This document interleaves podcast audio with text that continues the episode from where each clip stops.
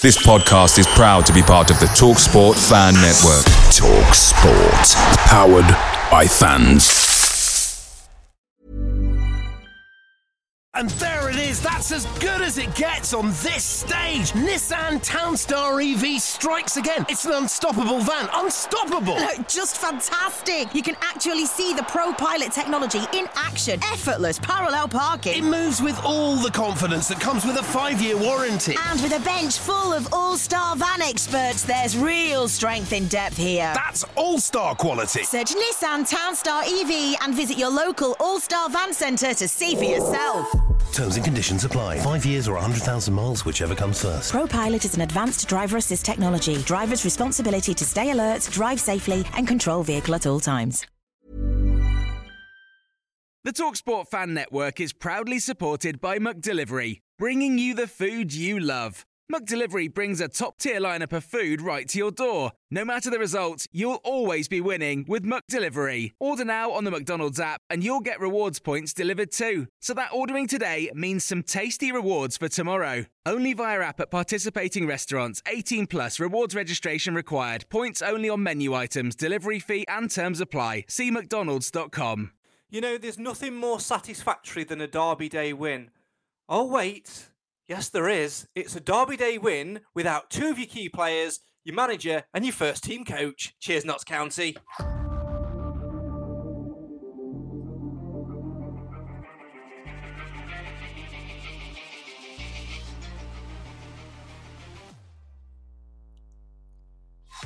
It was Davis Keillor-Dunn who wrote himself into Mansfield Town folklore with a stunning strike in the first half at One Stadium to lift the roof off the home fans and silence those magpies. It was a victory which the Stags perhaps didn't see coming, especially as they knew they were out without key players. But a surprise addition in the starting lineup an hour before kickoff gave us that little bit of a boost that we needed, and the Stags recorded three points, a clean sheet, and cemented their place in second in Sky Bet League 2. Could that Derby Day victory be won to propel the Stags forward for the remainder of the season. This is the show for the fans, by the fans. Why? Because Mansfield always matters. As always, come and have your say on your team as we recap the Derby Day delight, look ahead to two very tough fixtures for very different reasons, and of course, continue to reflect on that goal.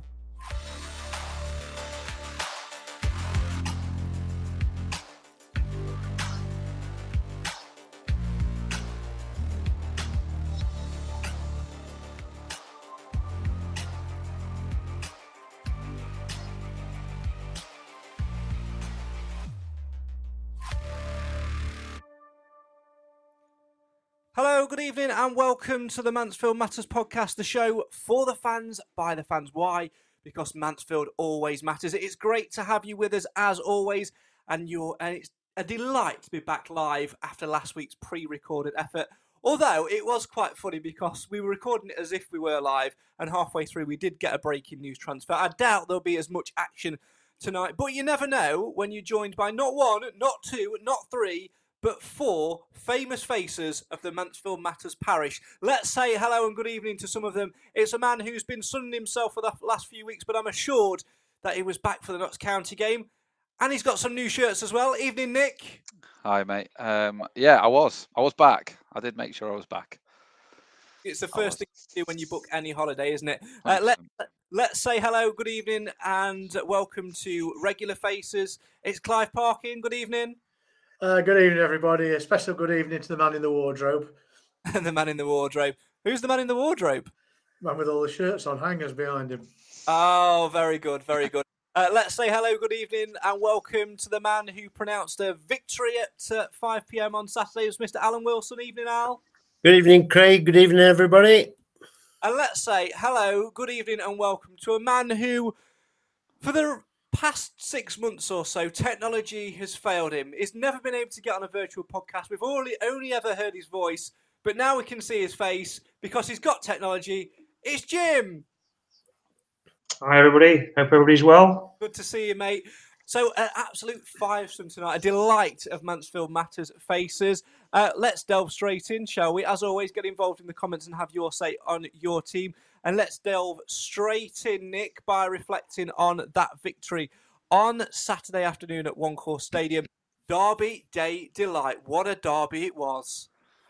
Yeah, it was uh, it was quite surreal actually. I thought at 1 0, I would have put all the money that I will ever earn into the fact that it wouldn't stay 1 0, and it did. And the longer it went on, the more I thought actually it might stay 1 0. Um, yeah, it was it was rather I'd say unexpected. It, in the case that we're normally good against Notts County at home, aren't we? So there was that, but I don't think anyone quite expected us to be comfortable. I know they did have some chances, but I thought it was reasonably comfortable. And looking at the table afterwards, we're in such a great position. To, you know, if you'd have told us before the first county game that by the second county game we'll be ten points ahead of them, I, I, or whatever it is, nine, ten points. You know, I don't think you'd quite believe that. So it was a brilliant game. Makes the weekend as it always does, and sets us up nicely for the rest of the season. Jim, there was a little bit of trepidation before kickoff because we were all worried about the Aden Flint thing, the suspensions and what have you. But even I think when we sort of saw Flint named in the, the lineup, we were chatting, weren't we, before the game, and we were still a little bit apprehensive, but we needn't have been. As he froze, I think he's froze. Alan, I'll put it to you. yeah, it's like rabbit in the headlights, bless him. Yeah, there no need to be uh, concerned. I didn't think. As soon as O'Toole went to Wimbledon, I thought that was the catalyst. You know, it, it'd be playing whether it'd be strapped up, whether it'd be full of injections, whatever. We knew he'd be out there. As soon as O'Toole went, I don't think there was any uh, doubt in it whatsoever. And Williams, wow, what a game. Let's try it again. Jimmy, you there? To be, it, it sort of cut out for a minute. oh, about Aden Flint. um, Jim, you're making yeah, the rest of it really good well, you know, serving a purpose.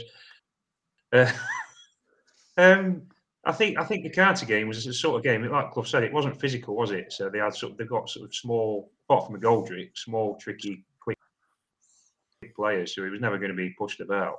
That you know, I, I, don't think as long as you can sort of get painkillers down. I mean, if it was up to him, he's always going to get out. So it, it was a brilliant boost. I think Clough probably knew from about Wednesday or Thursday he was going to play. I think it was a very good psychological mind game trick on Clough's part, Clive, to sort of uh, say that oh, we don't know what's going to happen. We we don't. I'm not going to put it because I think most uh, most people, especially in the Notts County uh, fans, would have gone, well, he's their star man, and he's probably not going to play, and that's a big advantage. It was a mind game which worked very well, I thought. Yeah, I think he took the opportunity opportunity to keep one of his cards close to his chest, and because uh, when he was being interviewed during the week, he, he, certainly answered questions in a way that he doesn't normally. So I thought this is a this is Clough doing something different here. So I mean, I said he wouldn't play because logic says he shouldn't have done. I'm glad I was wrong because he, he it was important to us. But I have to say that the whole team worked really hard all through the game, and credit to Notts County, they came to play football. Yeah, they did, Nick. And I, I, think, you know, one of the other things that we weren't sure of on Saturday was who was going to play in the right back position. We potentially earmarked Lucas Akin to play there. Lewis Brunt has played there on one or two occasions, although I don't think any of us really want to see that again. Uh, but George Williams was a name which was also milling about, and he, he got his first start for, for the Stags in, in, in the league. And do you know what? He had an absolutely solid game and fully deserving of the supporters man of the match uh, nomination through social media, Nick. Yeah, I thought he'd been really unlucky not to play. I mean, I'll go back to the first game of the season at Crewe. I thought he came on and played well. I saw him at Accrington. He played really well when he came on at Accrington when we were there. Um, I've never seen him come on and look poor. Really, he's always played. He's played well, really composed on the ball. I suppose the only question would be his pace, but he his positioning was bang on. I thought he, he didn't. He looked like he played. If you said he played every week, you wouldn't. He didn't look out of place, did he? Um, I, I, thought he was fantastic, um, especially as he's been ill as well, hadn't he, the week before? So that sort of added to the um, to the question. I mean, I, I, wasn't sure who he'd go with, to be honest. I would have liked to have seen Williams, but for some reason, I didn't think he would play him. I thought Brunt was going to play there, and there's going to be some weird, you know, sort of the other three would be some weird combination of, of Mansfield players. But I thought he was fantastic. Thought he was really good. I mean, he came off, didn't he? So I don't know if he's injured. He didn't really make any sort of comment on that. But he just got cramp. I was think, it cramp? Was it? Was it cramp, yeah. Sam? So yeah, I, I, thought he played really well and fully deserved to keep his spot. You know, I think we've we've had three right backs this season, and all could argue that they should be playing every week because all three of them, when they've come in and played there, have been brilliant. As always, keep your comments coming in. Uh, heads up, Jim, I'm coming to you for the answer for this next one. So uh, just prepare yourself. Uh, uh, as uh, Thomas says in the comments, I think, as strange as it might seem, the Wimbledon result and the circumstances around it could be a catalyst for the rest of the season. Seems like Clough has used it to create a siege mentality. Your thoughts on that, Jim? I'd absolutely agree. I think after the game before the Wimbledon game was the Sutton game, wasn't it?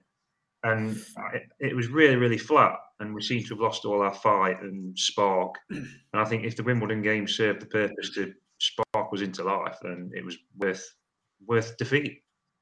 Because I think since then we've been we've been on our toes in front foot, and it's it's nice to see a bit of fight back in the lads. It, we'd, we'd gone flat over Chris, well, just after Christmas, and it seems to have come back now. And uh, I had more faith after the Wimbledon game than I did the Sutton game, to be honest with you.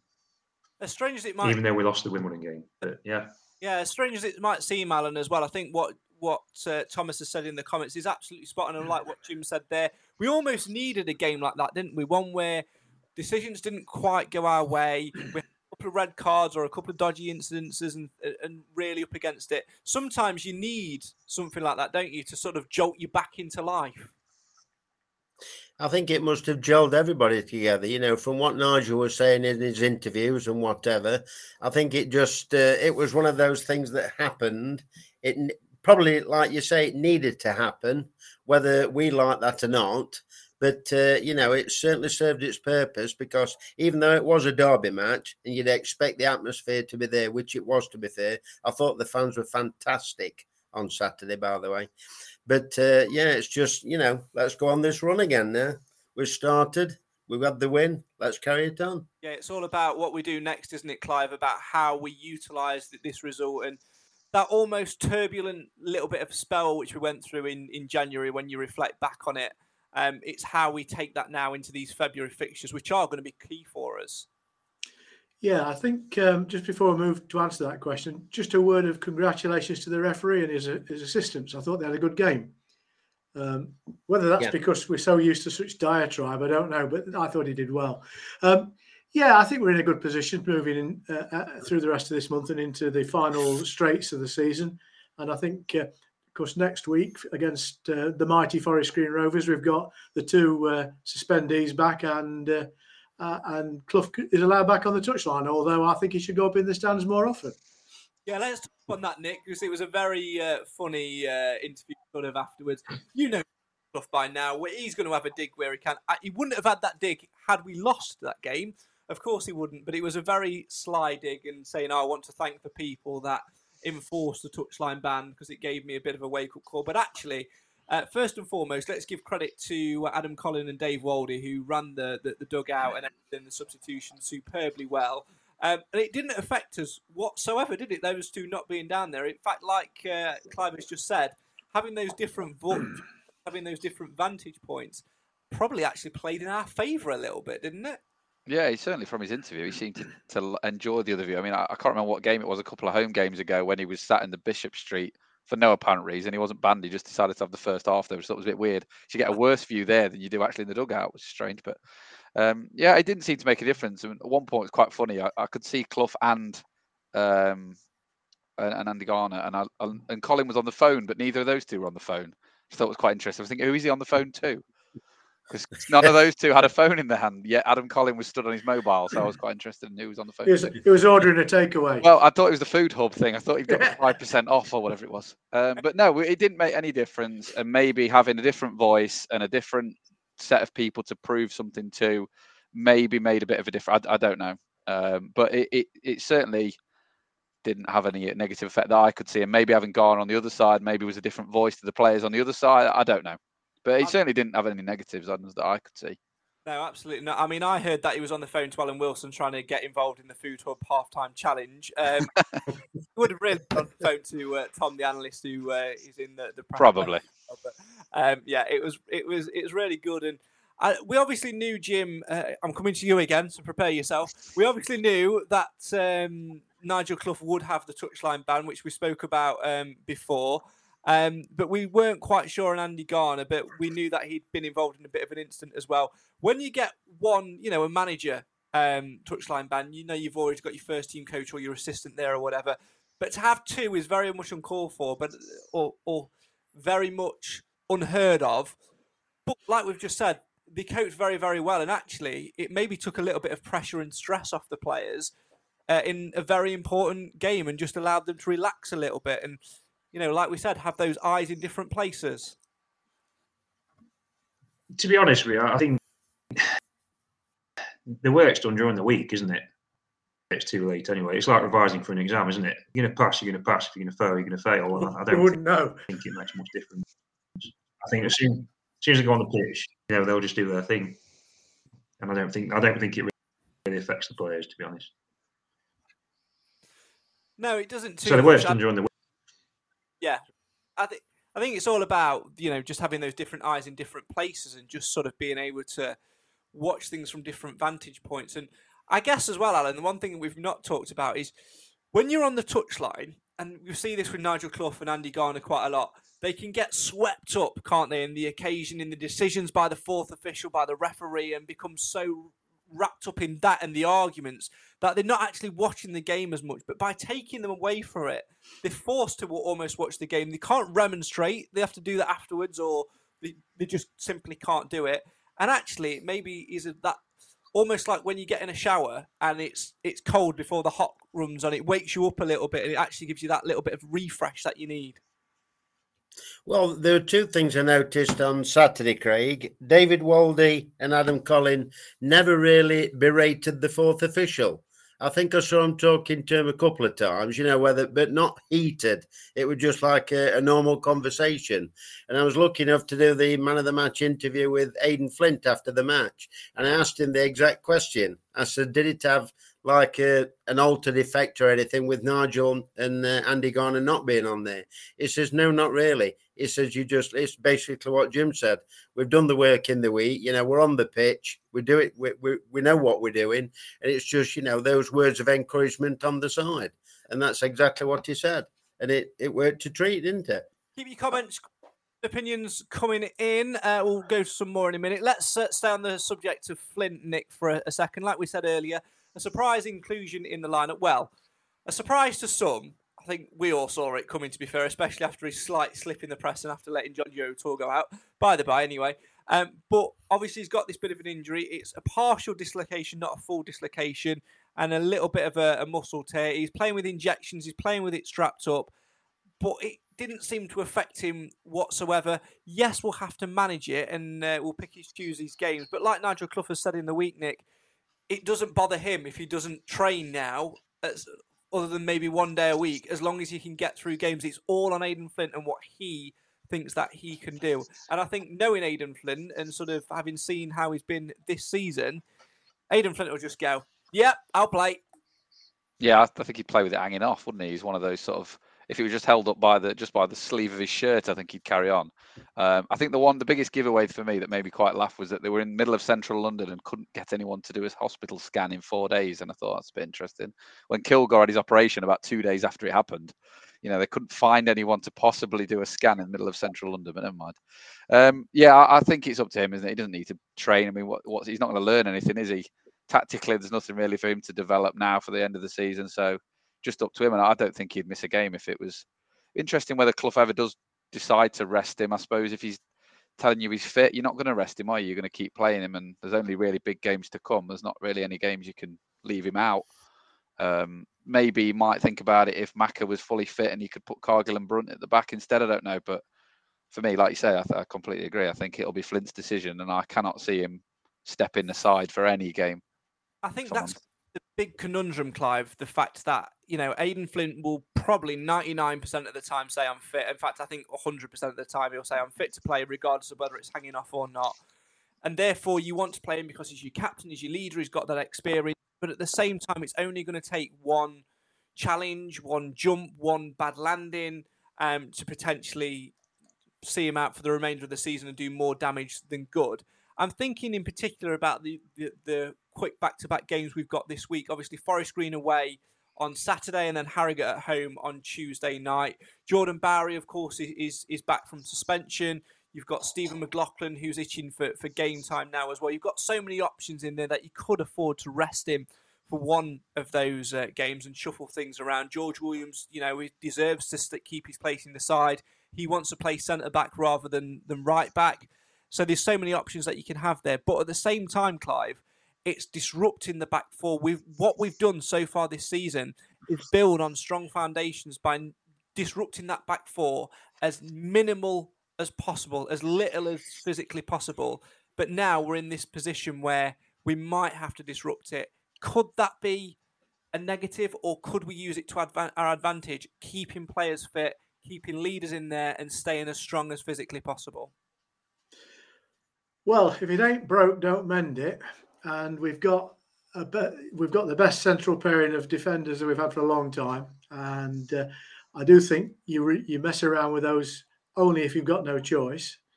Having said that, I would imagine that Crosby's information about the the uh, the uh, opponents of the future games will will be asking himself, are we going to have a, a serious aerial threat from this team or not? And if it's a team that doesn't go for that sort of uh, attacking process, then maybe Clough might say, well, we can afford to let him have a bit of recovery time.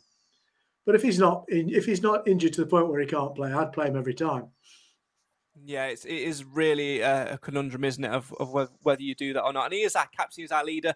But the other thing to throw back into that mix, Alan, is the fact that Elliott Hewitt will, is only two, three weeks away from uh, knocking. Yeah. And options continue to, to grow. It's not like last season or the season before that where we're all of a sudden looking at Lucas Akins and saying, "Can you play centre back for forty-five minutes?"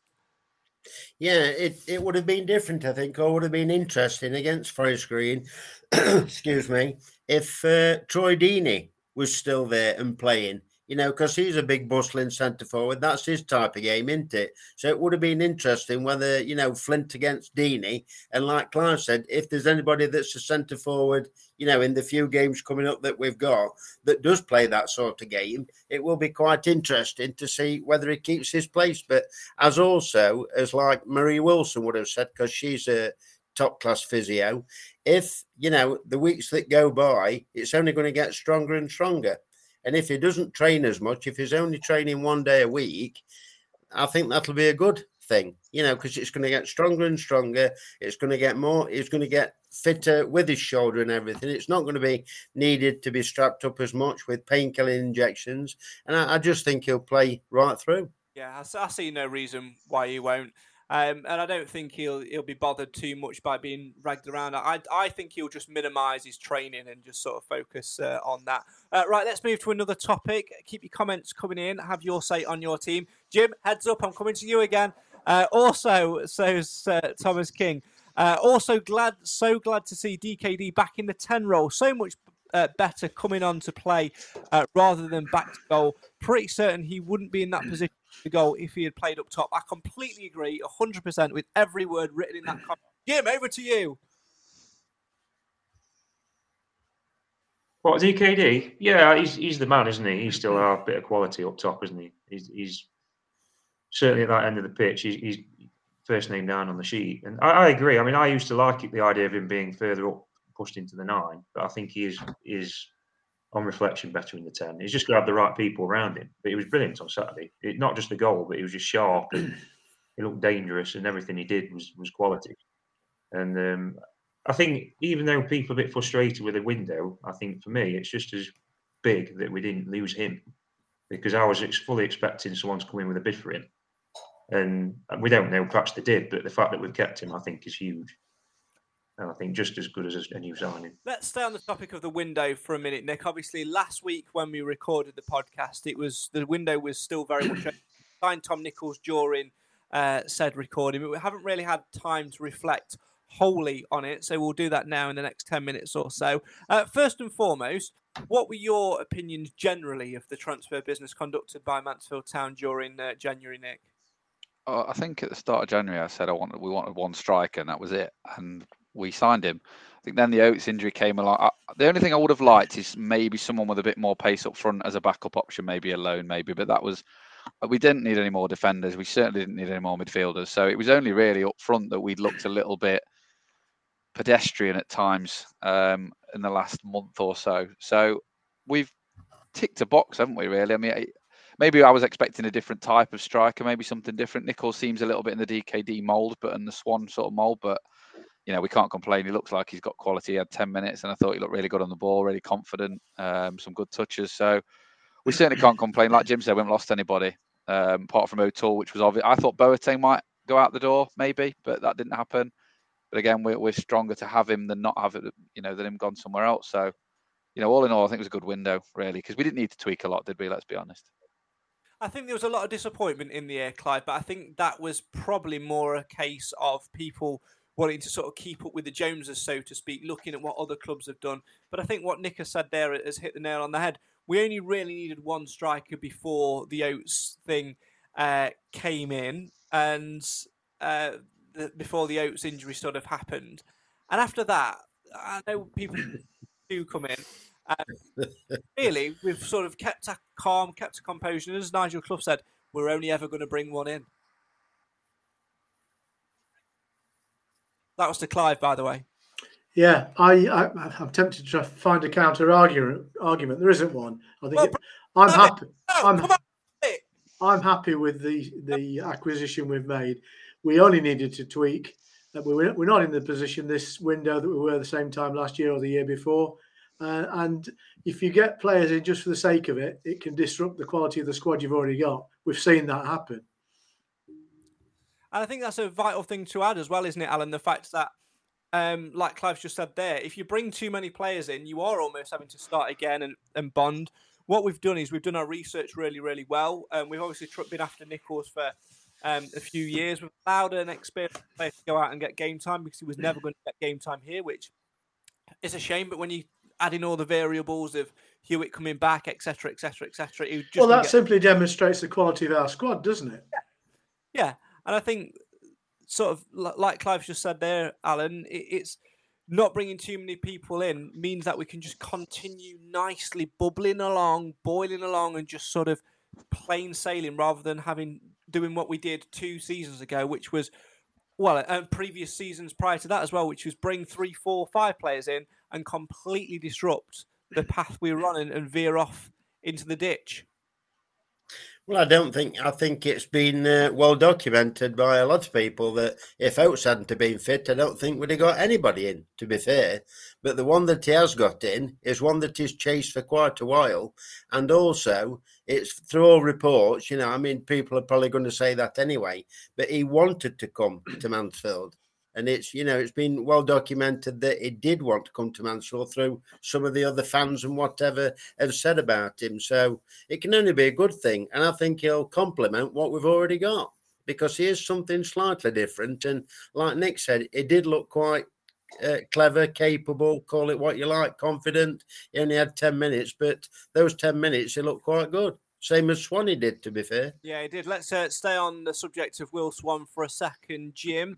Uh, Greg in the comments says, as Clough said in his interview, Swan can almost be like a new signing. The last couple of games, he started to look like the player we had last season. He's looked like he's gained a yard of pace on Saturday, so he could be the Oates replacement, sort of. And I think on the back of that as well, when you add in the fact that we've brought Nicholls, that sort of kept him on his toes a little bit. We've got so many options up there. We've not disrupted the apple cart, and we've given him the opportunity, which, uh, which to be fair, he's deserved. And I thought I felt on Saturday Swan took it, and I agree with everything that's been said. It will be like a, a second new signing. Yeah. Yeah, I mean, later we saw that last season. We knew it was always in there. He just had a bad start to the season. He's a young lad, and young lads are inconsistent. And he was always going to come good, in my opinion, at some point. We just didn't know when. But um, yeah, yeah, I think he's. It, I think it's no coincidence he started the game and he looked better you know, when you when you come on as a sub, it's always to the game and get the pace of the game, and then before you know it, it's the end of the game. So I think a runner starts is is probably what he needs. And um, yeah, I, I think um, it's nice to see. Yeah, wasn't it about around Christmas time whether he was going to lose his way a bit and whether he was going to stay with us. But um, see, and I still he's not like Oates quick, is he? But um, he's he's I don't know what the word. He's sharp, isn't he? He's bright and um, he sort of replaces that bit of dy- dynamic play that you get from Oates.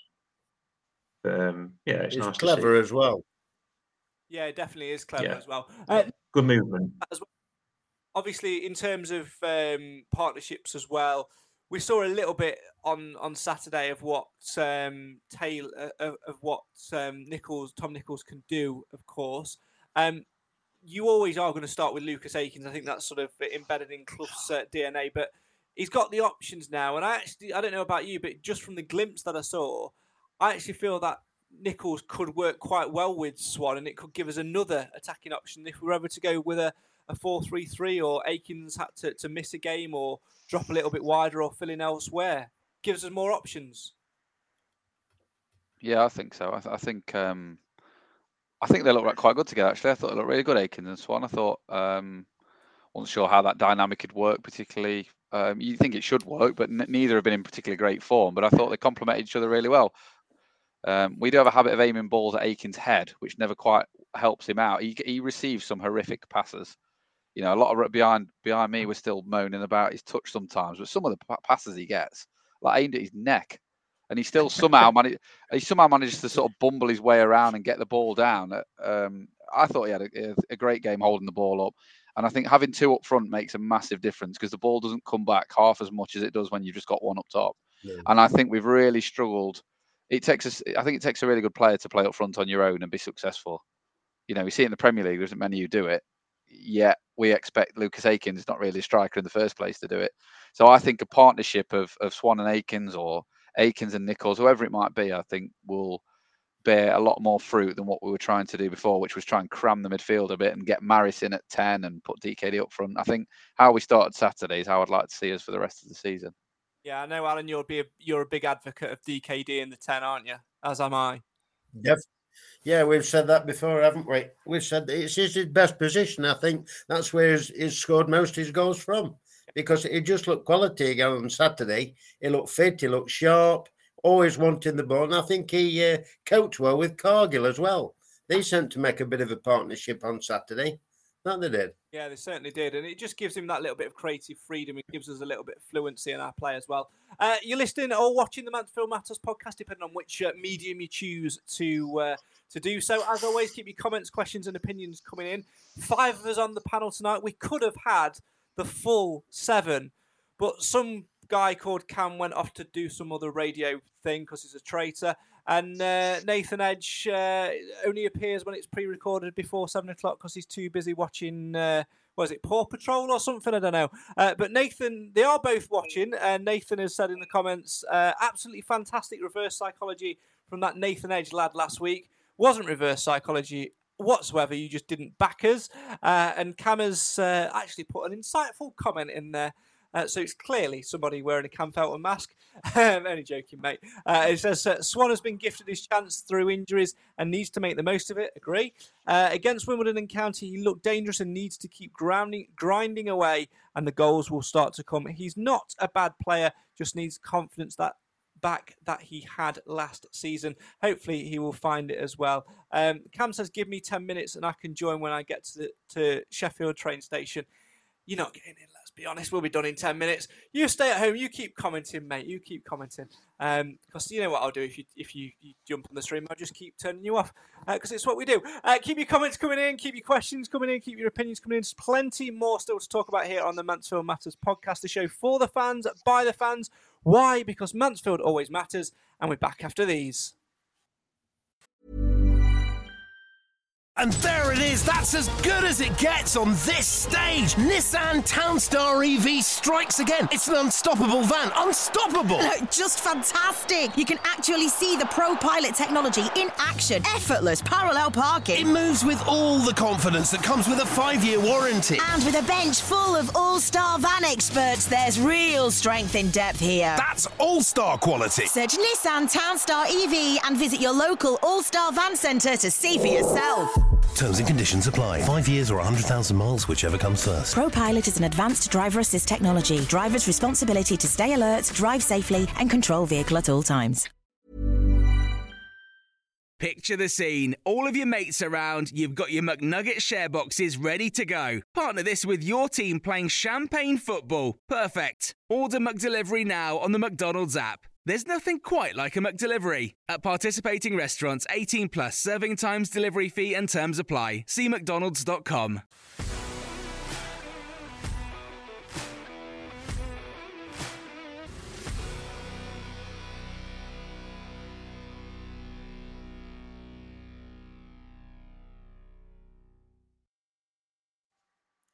You're listening to the Mansfield Matters podcast, the show for the fans by the fans, reflecting on a 1 0 win on Derby Day against uh, Notts County. A victory, Jim Evans, which put us second in Sky Bet League 2, two points off of the leaders, Stockport County. Lots of games still to come. We haven't got any games in hand over the Hatters, unfortunately, at the minute, but lots of football still to be played. And I think this victory, the victory on Saturday against Notts County, could give us that little springboard that we need because we're in such a good position now. We've just got to keep the pace and got to uh, take the rough with the smooth. Yeah, absolutely. I mean, to be fair, if you look at our teams, I'm surprised we didn't fall out the top three. It just shows how inconsistent the teams around us are. And we only have to be sort of semi consistent, you know, win one, draw one, even the odd defeat, and we can stay in there. But if we can kick on and get a few results together, there's no reason. I still don't think. I don't see a reason why we can't win the title. I really don't. That's a I bold, I think it's very possible. a bold claim made by There's Jim. players there. coming back. I feel like you need to ring a Yeah, bell of some sort, possible. Craig, for that. We've not said a title on this podcast, and I've, I've been on it for a couple of years now. No one's ever said the word title. There you go. what do you make of Jim's claim, though, Nick? Do I'll think we can... Take anything top three, but four points. So we're all quietly confident. Nobody wants to like. Nobody wants to put the neck on the line, do they? Nick? Like Jim's. Jim's all of a sudden got a laptop, Oh. a, cam- a camera, and gone. Right, do you know what? Sod this, lads. I'm gonna, I'm gonna get my balls out. I'm gonna, I'm gonna show you what I He's mean. on for a title charge. Everybody else, else is just cautiously backing away. saying, Listen, listen. If you want a confident statement, here's one: oh, we God. won't get relegated. True. Put the headphones off. Uh, Yeah, I, I, I, we're just Mansfield fans, aren't we? You can't be confident. How can you be confident? I've, you know, I've been going 26 years, I think, since I was five. We've only been promoted out of League Two once, so it's like, you know, you you can't get that confident, can you? But we we are in the best position we will ever be in. We're not going to be one of them teams who romps away with it like Leyton Orient did last year or Forest Green the year before. We're always going to be like a leave it to the last season merchant, aren't we? That's sort of what we do. The last game, sorry. Um, so yeah, I, I, we're in a great position. I mean, we, we've not been great for a month, and we're still two points off top. So, what more could you ask for? I think uh, I know Jim, it's- Jim's probably not wrong in, in that we've got every chance of winning the league, but I'd be quite happy to finish third. Um, I, I think, uh, and without having to get anything from the last game at Barrow, that would be my ideal. Um, and what we don't want to be doing is playing Chesterfield next year. No, You know what? I think. well, they're Go they're coming up anyway, Oh yeah, but we won't play them. Uh, do you know what? As as tongue in cheek as we are, and we're, we're sort of cautious, mainly because we've been burned in the past on this podcast and in Yeah, general stag support in history. But if ever, Alan Wilson, there was a season where we can be quietly confident, and I mean very quietly confident, it has to be this season, doesn't it? We've put ourselves in the greatest position we've got. We've got the best squad we've had in years in terms of quality and depth simultaneously. Think, you know, it's not like we've said, it's not going to be a runaway thing, but we're in there and we've constantly been in there. It's been a building building job, and if if we do it up now, then we've only got ourselves to blame, surely. Well, I've had a. I don't know whether I can remember telling you right at the start of the season, Craig. I've had a, last time I had a cheeky bet on Mansfield Town. We won the uh, Blue Square Premier League, and I've had a cheeky bet again this year. Just a little cheeky one. So I'm just going for promotion. Simple as. That's it. I mean, nobody really wants to say that we could win the, the title, Clive, and no, nobody other than Jim. Uh, but you know what? He is right. It is so tight in there. The wind can change, but at the same time, we can completely drop out. Who'd have thought a couple of months ago that Harrogate would be pushing the playoffs? They had a bit of a dreadful start, and and now you know only outside the, the playoffs on, on goal difference and, and what have you.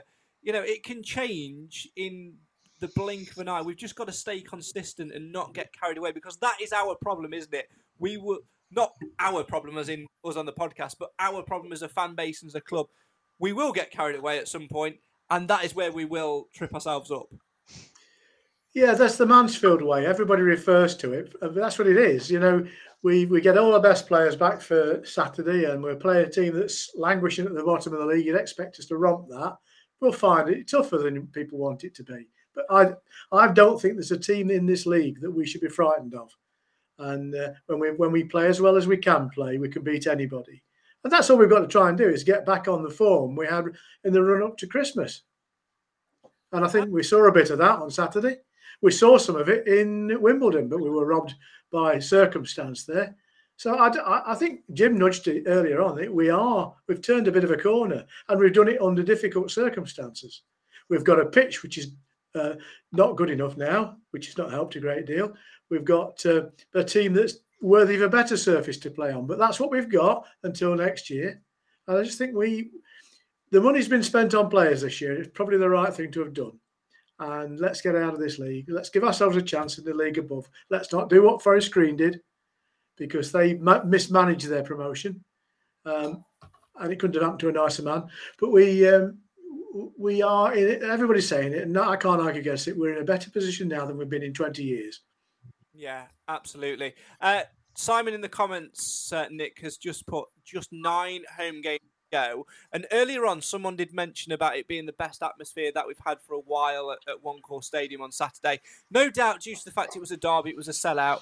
But those home fans, those nine home games, are going to be absolutely critical in this run. We know we're better away from home uh, than what we are at home, but we need to make One Call Stadium for those final nine home games of the season an absolute fortress. We need to come off of that pitch, not only proud of the lads for the, the position they've, they've put in, but we need to come off that pitch knowing that if we are beaten, then that team has earned it. We need to be hardworking and make these last nine count. We've got to be what we were on Saturday, Nick, and that is the uh, cliched 12th man.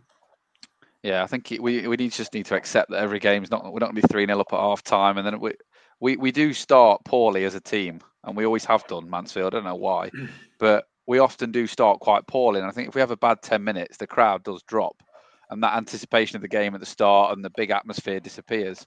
Um, but we just need to just keep, you know, like like, like Simon says, nine home games left, um, and we just need to be behind them, regardless of how we're playing. I think, uh, you know, I've never played professional football, but I do imagine if the crowd's flat and you're getting moans and groans and I do imagine it does affect your performance. Um, but if on you know the opposite side, if we're right behind them and we we the songs are singing and we're shouting and, and getting behind them and getting into the opposition, it I think it does make a massive difference. Um, and I think that, like you say, we've we've just got to, for those last few games just be at it as a fan base as well. I mean, you can't argue with the numbers. You know, it's been amazing the numbers we're getting this season, but we've just got the noise has just got to be there a little bit as well, regardless sometimes of how the players are are playing because we often are a mirror of what's going off on the pitch, aren't we? Whereas sometimes we we need to be separate to that.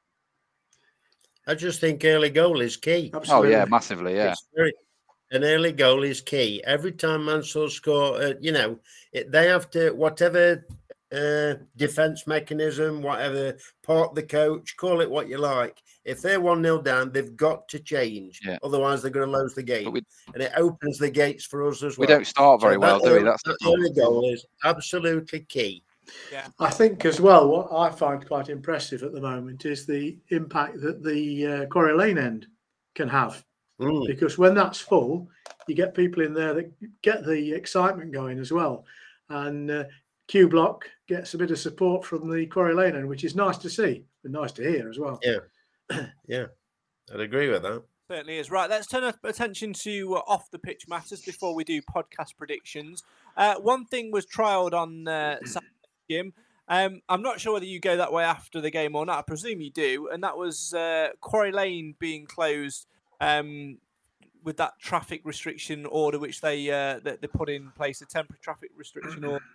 Um, no, no cars were on, on Quarry Lane. No cars were driving up or down it, which meant supporters were able to uh, to, to walk down the middle of the road and sort of get out of the game um, quickly. I've heard nothing but positives uh, about it. What's your thoughts on it? Is it long something which has been long overdue? Um, yeah, probably. I mean, I, I, do go out that way. I go down to the River Maun and up towards Sheepish Lane, and it was much safer getting out. Was, you know, particularly in the winter, dark at the end of games, and so you, there's usually you see two or three people nearly get run over. So there's none of that. And when I actually got to my car, it was far quicker getting out. So it was much better from that point of view as well. So if that's something that can carry on, then yeah, much better.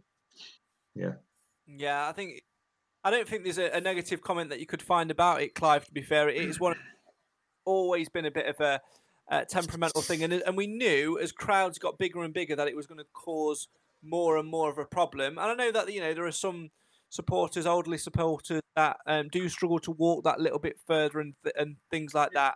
But you can't win every battle, can you? There are way there are ways and means, and if if they can just about manage to get to down to um, where Currys PC World is, um, down that little walkway there. It's actually probably a lot quicker and a lot a lot safer. Or they could just hold back and go and have a little drink and, and, and wait. Yeah, I think you have to try and um, cater for the majority. And if one or two uh, people who have walking difficulties or rely on wheeled transport uh, are put out, that's a shame. But it's got to be for the greater good of all the uh, reality is they can wait 10 minutes longer than they would like necessarily to do, uh, wait for everything to clear, and, the, and then the, the traffic is opened up again. Because it's the same for those people who park in the car, pay, who pay to park in our car park. They can't get out either.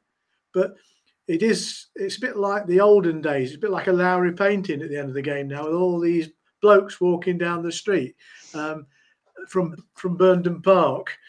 It's just, it just felt really old, old school on on uh, Saturday when we, let, we emptied the ground. And I got to my car quicker, no question. However, I didn't get very far in my car very quick for a while.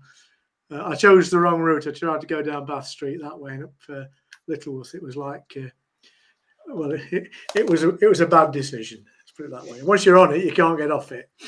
That's very, very true indeed. Uh, Nick, oh, you know, we're making strides off the pitch as well. I don't know if you've seen these, these photos going around. More and more work is being done to that bit outside of um, uh, where the, the, the, top pitch is to try and sort of uh, create a little bit more flow through there as well. It's something which we have to do as a club to, if we're going to get these sellout crowds, we've got to make more foot room out there. We've got to make more appealing activities and, and things like that. We are on the progressive move forward as a club, both on and off the pitch, which is pleasing to see. I think we're becoming a bit more proactive than reactive. The club seemed to wait till something was a problem and then fix it, whereas now they seem to be looking a little bit ahead. And you can't see these crowds dropping now. I mean, at the minute, I'm trying to document every kit the club wore in every game, and looking back on footage, it's incredible to see the emptiness of the ground. Even four years ago, three years ago, I mean, what three years ago it's completely empty, but four years ago, um, you just look at the stands and you just think like I can't even remember it being like even the promotion season of 0102 in my head every game was full, but when you look, it was the Cheltenham game and maybe one other, whereas every other game was not. So we haven't really had that problem, but you know, it's it's a brilliant place to see full, isn't it? And obviously, we all hope that the Bishop Street will get sorted at some point, which I'm sure it will. Um, but off the pitch, we are getting there. I still think there's a list of 100 things that me, Clive, Alan, yourself, and Jim could put together that they could fix. Um, but they are definitely, I think, looking ahead, and the staff they seem to have in most departments seem to also be, you know, unbiased and just doing things the right way, um, which is which is great to see, obviously. Certainly is right. We're going to have one final comment, Jim, which I'm going to give you the opportunity to respond to. Uh, then we'll get a, an update on shirts from Nick. Then we'll do podcast predictions, and then we'll bugger off and go our separate ways into the night. And uh, probably the local McDonald's will get some trade. Other restaurants are available. Uh, and that comment, uh, Jim, is from our, our friend Nathan Edge, who has suddenly remembered where the podcast is. His kids are obviously in bed tonight. Um, and he says, I think our atmosphere is better after a little bit of a bad run and when we aren't expected to win necessarily. It seems to be worse when we play the likes of Forest Green, Sutton, and those down at the bottom, as we are just expected to demolish them. And uh, when that inevitably doesn't happen, the noise levels drop. Jim, your response to that? Do you know what? I'm not too worried because our, our more seasons not been great. So if we're scratchy home form, then surely that takes the pressure off home form in a way. The players can think, well, it's not really happened at home this season, so it can only get better. So again, I, I, I think once you're out on that pitch, I think you switch off to stuff like that. I think it's all a bit superficial. I think it, you just go into your bubble, and I don't think if they're honest, the players really pay that much attention to the outside noise. If I'm honest. Ladies and gentlemen, it's time for a shirt update from our friend Nick of Mansfield Town Shirts fame. Nick, what have you been buying? Lots of stuff. I quite like the announcement though. Quite like that. Um, I've just put two new ones there. I've got a Danny Rose shirt. I've not got a Danny Rose shirt until last week, but I have now. Um, and a Stuart Hadley shirt from 93, 94. I've also got the away shirt. That was a sub. That was a sub shirt, and I'm trying to dig into who wore that. I think Lee Wilson wore it and a couple of others, but um, they're quite hard to find in match one, so I'm quite pleased with that. But my usual plea to anyone who has any match worn shirts, please do let me know if you've got any, and I will buy them off you, which is what I usually do. Um, but also, I think some people might have seen the um, Mansfield Museum stuff, which hopefully the podcast might be getting involved with as well. But um, I will send a reminder out about that event as well to come down, and there'll be all sorts of shirt-related stuff, which I'm sure will be exciting for everyone. But I haven't really got. I've, I've got a few bits in the pipeline, but nothing particularly majorly exciting. A few people clearing out lofts and storage units and all sorts. Well, it's all fun and games. We all certainly look forward to uh, seeing it. We will, of course, be at that uh, that event at Mansfield Museum, and we'll also be doing a couple of podcasts down there as well. She actually emailed me, bless her, early today to go. Get your dates in. I need to get it sorted out. We will sort it out. Me and Nick are going to sit down and have a little chat about his little contact but We're going to go for a Costa and have a little bit of a catch up and dig out a few names that we can get to do uh, Legends Live uh, Part Three. Yeah, technically Legends Live Part Three slash Stag Stories, whatever you want to call it. We might even come up with a different name. Who knows what might happen between uh, now and then. Uh, right, time for another key part of the show. Although I know that we've peaked at uh, Nick's shirts, but you know, from one announcement to uh, a horrible jingle. All right. So will they win, lose or draw? And what will be the score? It's the guessing game that brings you zero fame, but to be the best, you must outguess the rest. So will they win, lose or draw? And what will be the score? In the League or Cup, you just make it up, because they're just works of fictions. It's podcast predictions. Will they win, lose or draw?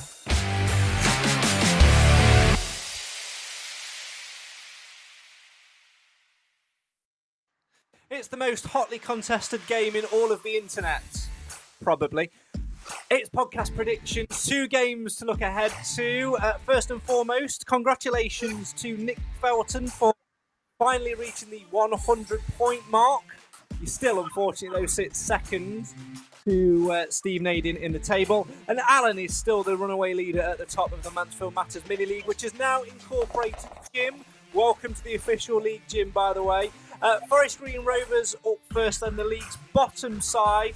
And let's start with the leader of the pack. Alan, your your prediction for Forest Green Rovers, way please. Forest Green Rovers nil, Mansfield Town two, and man of the match Georgie Maris. Uh, Clive, I'll come to you next. Forest Green Rovers nil, Mansfield Town two, man of the match Akins. Oh, Nick. Forest Green two, Mansfield three. Oh, I know, I know, controversial. Al, I know. I've got, I've got to do something different, and I. Um, and DKD man of the match. Jim, you're up next. Forest Green one, Mansfield Town three. Uh, man of the match, Luke Akins. Akins. Uh, I am going to go for a 6 0 win. Man- Who two? Mansfield, obviously. Oh, right, okay, sorry. Come on. I'm not Nathan. Uh, man of the match, uh, Tom Nicholls. Uh, so, Harrogate up next then on Tuesday night at One Call Stadium. Uh, let's go the opposite way round then for that one. I'll kick us off by going with a much more uh, concise 1 0 win. Man of the match in that one will be Christy Pym. Jim, you're up next for Harrogate at home. 2 0 home win. Uh, Davis, Davis man of the match. Okay, uh, Nick. One-one draw. Flint man of the match. Oh, Clive. 8 0 win. Who two? Mansfield. Flint, man of the match. He's going to get a hat trick. I think I better take some strepsils. Alan, finish it off. Uh, I'm going to go 2 0 again. Stags win. And I think I'll go for Mr. Cargill this time. Excellent choice, as always. We win eight 0 now. I know. That'd unreal. I know. As always, if you want to get involved with podcast predictions, you can do so via the link in the description. You can put whatever scoreline you want. Just make sure you submit your guesses for either game uh, one hour and no later than one hour and one minute before kickoff. Uh, for either of those games, you can put your predictions in for all of the games for this month, and of course, we'll give you an update on the table at the end of the month. Eight nil. Are you all right? Well, you started it. I think if they win 8 0, Craig, Clive ought to treat us all to a Nando's. You know what? That's not a bad shout. Oh, if we win 8 0, I'll be happy to buy you all Nando's. oh, you heard it first here. Can I uh, can I just steal a bit of time, Craig, uh, for a shout out? Depends who it's for, but yeah, go on. Owen Hardwick. He's um, he's somebody we know through football, through uh, uh, Clipstone, um, and he used to be at Nando's. We uh, he's doing a charity drive over uh, Easter. He's doing a squintillion steps or something, um, and he, he did one last year for a charity, a cancer charity. He's doing it for the Lashes Foundation this year. Um, if you can support him, go to his Facebook page. There's a donation page there. Uh, he uh, is a hardworking young man with uh, every good intent. Let's support him. certainly is a top young man as well. Um, and mainly, and not only because he used to give us heavily discounted Nando's, uh, but he's a very good young man and uh, a, a very worthwhile cause as well. Right, that's almost all we've got time for. Uh, this week. Uh, final reflections, though, as we look ahead to two games. Uh, I'm going to go round the podcast panel. I'll start with Alan, then I'll go to Clive, then I'll go to Nick, and then Jim, I'll finish uh, with you. And that is, of course, as we look ahead to these two games, Forest Green Rovers, bottom of the table. Difficult place to go, as we know sometimes. Let's just hope that we get through 90 minutes. Um, new manager in charge there, and then Harrogate, always been a bit of a bogey team. What are you expecting? Question from all to all of you. What are you expecting from the next two games? Because for me, we've all gone for, except for Nick, we've all gone for uh, two wins. I'm personally expecting six points, and there's no reason why we shouldn't be getting six points from the next two games. Uh, Alan, you're up first. Yeah, I always like to try and end this podcast on three words, Craig, which has been a fab, fable of mine. Same again, please. Clive. Continue to gain momentum.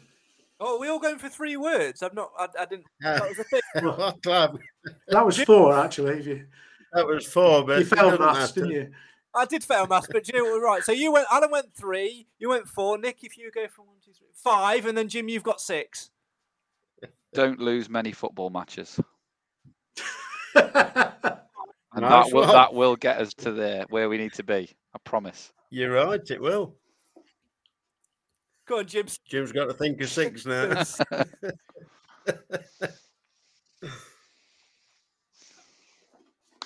Where does it where does it go? Where does the message go before it gets to Jim? I don't know. It must. must it must go. it- via- Forest Green. It Yeah. swims across the res, obviously. Six words, Jim. Just spirit, um, That's two. spark, like um, just performance, making resilience. words there you. No, you, you've used them now. Uh, do you know what? I'm gonna. Do you know what? I'm gonna put him out of his misery. Well, tonight on the Mansfield Matters podcast, my thanks, as always, uh, to all of the Mansfield Matters podcast panel.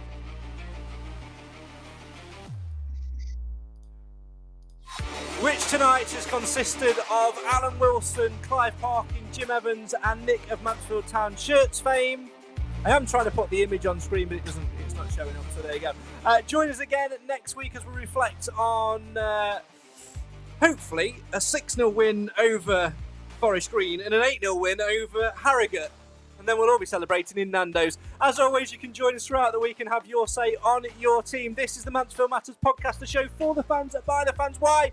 Because Mansfield always matters. Until then, get yourself to Forest Green, get yourself to the One Call Stadium, support the Stags, and hopefully continue what is turning out to be a potential promotion chasing journey. I'm running out of words. Who cares? Good night.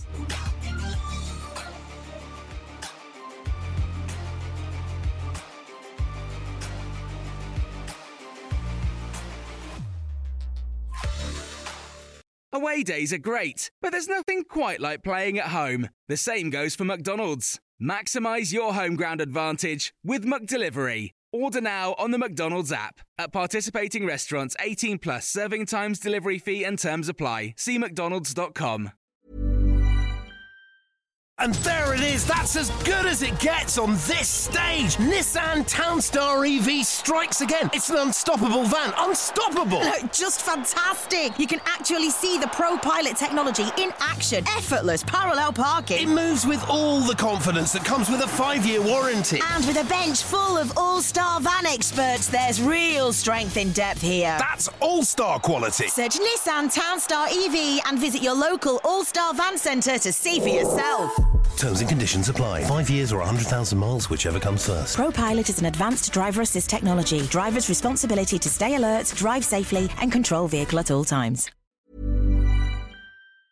This podcast is proud to be part of the TalkSport Fan Network. Talk Sport. Powered by fans.